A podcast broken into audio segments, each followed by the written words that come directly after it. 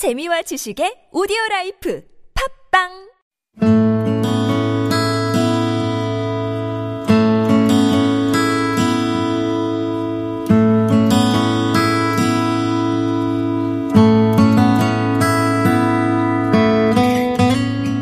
가슴에 담아온 작은 목소리 백신 아홉 번째 이야기.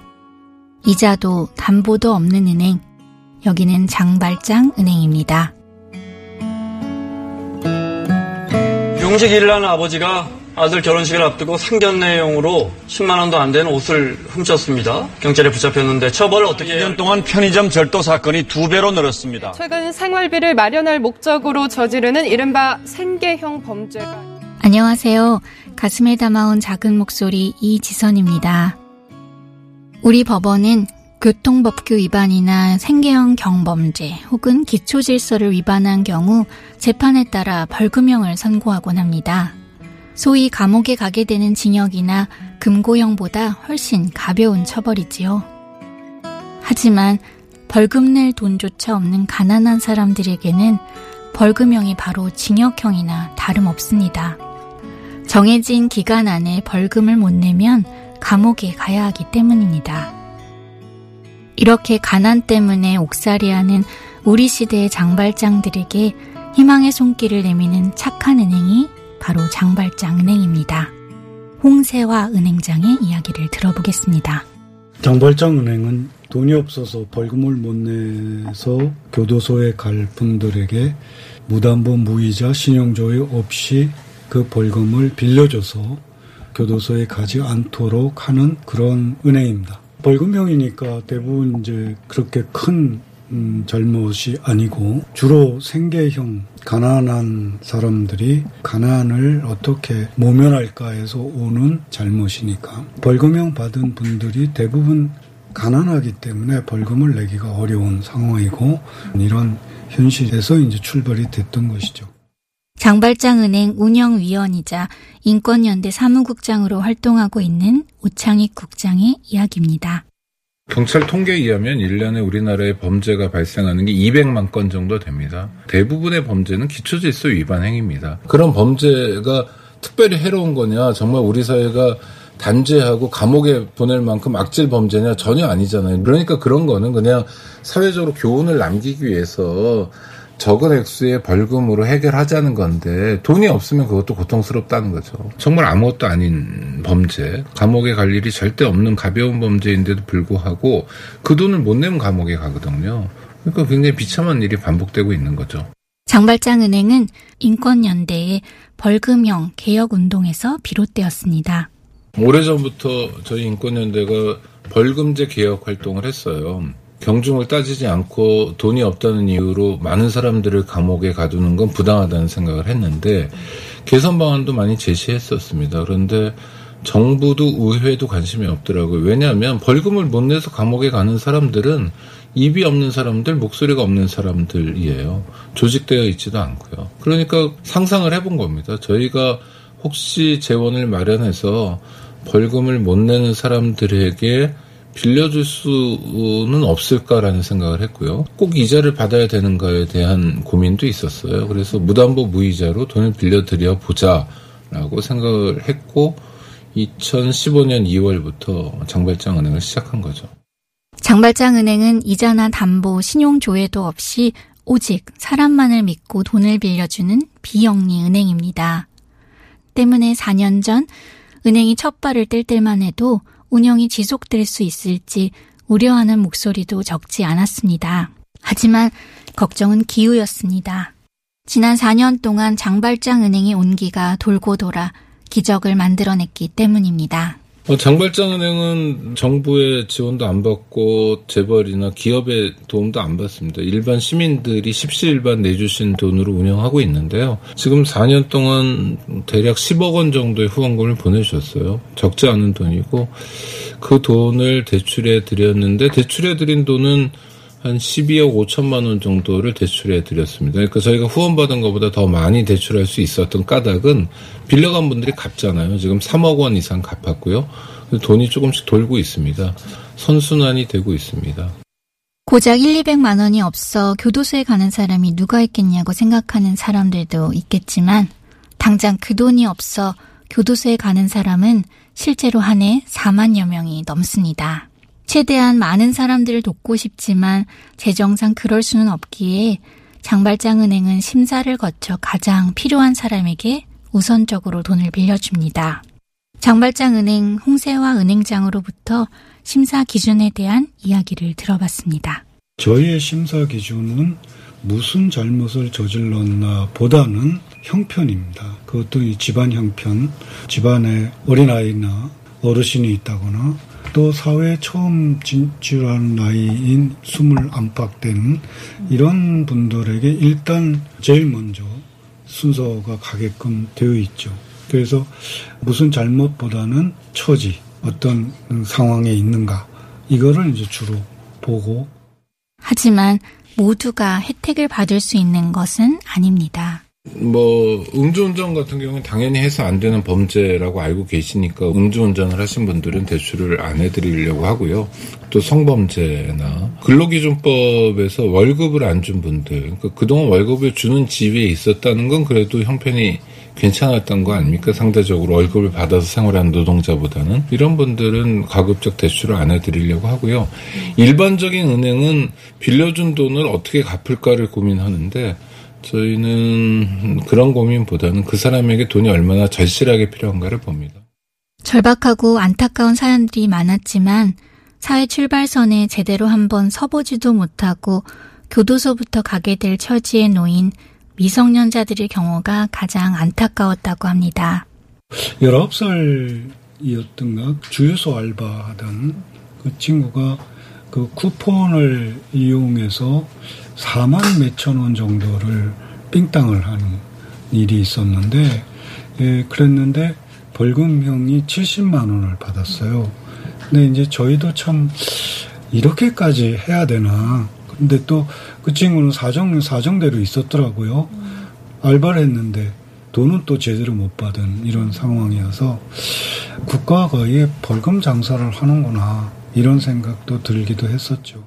70만 원이니까 하루 5만 원이면 어 14일 동안 교도소에서 자유를 빼앗길 뻔했었는데 어쨌든 그러지 않을 수 있었고 어 그랬죠. 음, 그런 일들이 우리로서는 이제 의미를 느끼게 해주는 음, 그런 사연들 중에 하나죠. 절박한 사연들만큼이나 가슴 먹먹했던 기억은 돈을 빌려드리겠다고 전화했을 때 전화 받던 분들의 반응이었다고 합니다. 기억나는 사람들은 이렇게 저희가 장발장은행인데 저희한테 돈을 빌려달라고 하셨는데 저희가 빌려드리려고 합니다라고 전화를 드렸을 때의 반응이에요. 많은 분들이 갑자기 울거나 아이고 살았다 이런 분들이 있어요. 그냥 막 터져 나오는 거예요 소리가요. 어, 그 소리는 정말 뭐못 잊겠어요. 그러니까 저희가 빌려드리는 돈이 가장 많아야 300만 원인데 주로 1, 200만 원이거든요. 1, 200만 원을 융통 저희가 융통하는 거잖아요. 그러니까 드리는 게 아니라 잠깐 맡겨드리는 거예요. 빌려드리는데도 불구하고 그 돈 때문에 죽었다 살았다 이런 말들이 막 절로 나오는 겁니다. 뭐 하느님 감사합니다. 어이구 살았다. 어이구 감사합니다. 뭐 울고 뭐 그런 분들이 되게 많아요. 아이고 돈이 뭔지 우리가 왜 우리가 이렇게 무의미한 고통을 계속 가난한 사람들에게 강요해야 되는지 답답한데요. 그런 분들이 기억에 많이 남습니다. 생계 때문에 예비군 훈련 불참으로 벌금형을 받았던 31살 김성현 씨. 성현 씨도 벌금을 낼 돈이 없어 교도소에 갈 뻔 했었다는데요. 장발장 은행은 막막했던 그때 성현 씨의 손을 잡아준 유일한 창구였다고 합니다. 어떻게 해야 되나 어떻게 해야 되나 그냥 계속 마음만 졸이고 있었어요. 나중에 한 3월 달쯤 되니까 수배 떨어지더라고요.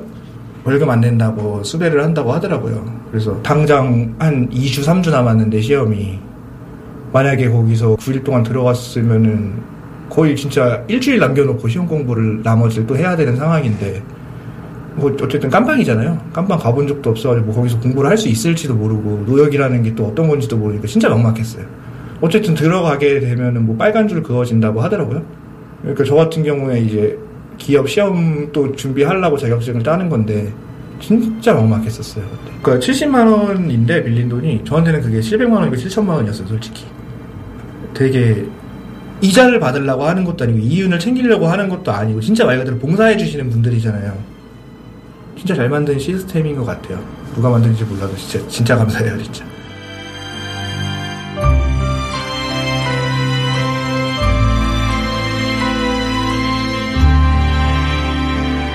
물론 장발장 은행이 하는 일에 대해 부정적인 시선을 보내는 사람들도 있을지 모릅니다.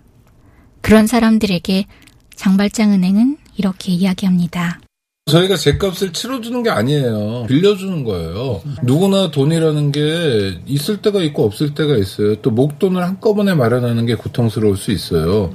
단지 목돈을 한꺼번에 마련하지 못했다고 당신은 다 감옥에 가야 될 사람이 된다는 건 가혹하잖아요. 잠깐 숨 쉴 수 있는 그런 여지, 공간 정도를 만들어 보자는 거고요. 어, 레미제라블 안에도 비리엘 주교가 아, 나는 당신의 영혼을 사겠다. 이게 바로 이제 음, 장발장 은행이 갖고 있는 어떤 정신 이 그런 게 아닐까 그렇게 생각을 합니다.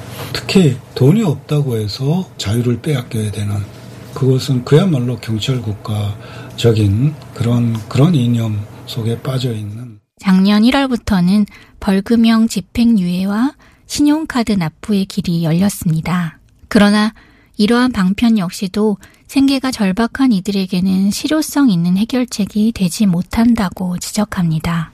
일단 벌금형의 집행유예 제도는 생겼지만 집행유예라는 거 정식 재판을 받아야만 돼요. 법정에 다녀야 되거든요. 비용이 발생합니다. 하루 벌어 하루 먹기도 힘든데 법정에 여러 번 출석해가지고 자기가 얼마나 가난한지, 자기가 얼마나 불쌍한지를 입증해야 되는데 그거 만만한 일은 아닙니다. 그래서 벌금을 못 내서 감옥 가는 사람들에게 아주 중요한 해결책이 되지는 못하고 있고요. 장발장 은행을 이끄는 사람들은 벌금형의 모순이 근본적으로 해결되기 위해서는 소득과 재산에 따른 벌금형 제도가 꼭 필요하다고 이야기합니다. 재벌이든 아니면 돈 한 푼 없는 사람이건 똑같은 액수의 벌금을 내야 되는데 이건 공평하지 않다는 거예요. 부자나 가난한 사람이나 하루 구금되어 있는 건 똑같은 고통이겠지만 돈 100만 원은 결코 무게가 같지 않아요. 그래서 저희가 어, 주장하는 건 건강보험이나 국민연금 같은 경우에 소득과 재산에 따라 다른 액수를 내거든요. 그만큼이라도 평등했으면 좋겠다. 가난한 사람들이 부자나 또는 중산층과 똑같은 액수의 벌금을 내는 건 그거 자체가 차별이고 불평등이거든요. 유럽 대부분의 나라가 그래서 소득과 재산에 따라 다른 벌금을 매깁니다. 우리도 그렇게 가죠. 얼마든지 할 수 있는 일인데 홍세와 은행장은 장발장 은행의 꿈이 하루라도 빨리 문을 닫는 그날이 오는 것이라고 말합니다. 장발장 은행이 문 닫는 거는 장발장이 없어지면 되는 거죠. 벌금을 못 내서 자유를 빼앗기는 처지에 있는 사람이 없어져야 되는 그 목표를 위해서도 제일 중요한 거는 가난한 사람의 경우에는 그 벌금 액수가 크지 않은 버겁지 않은 이런 제도가 정착되어야 그때 아마 문 닫을 그럴 전망을 할 수 있지 않을까.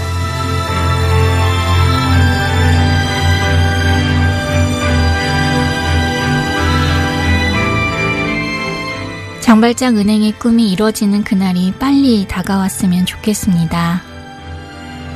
기쁜 마음으로 은행 문을 닫게 되는 그날까지 장발장 은행은 가난한 이웃들이 감옥에 가지 않기 위해 열심히 돈을 빌려줄 거라고 이야기합니다.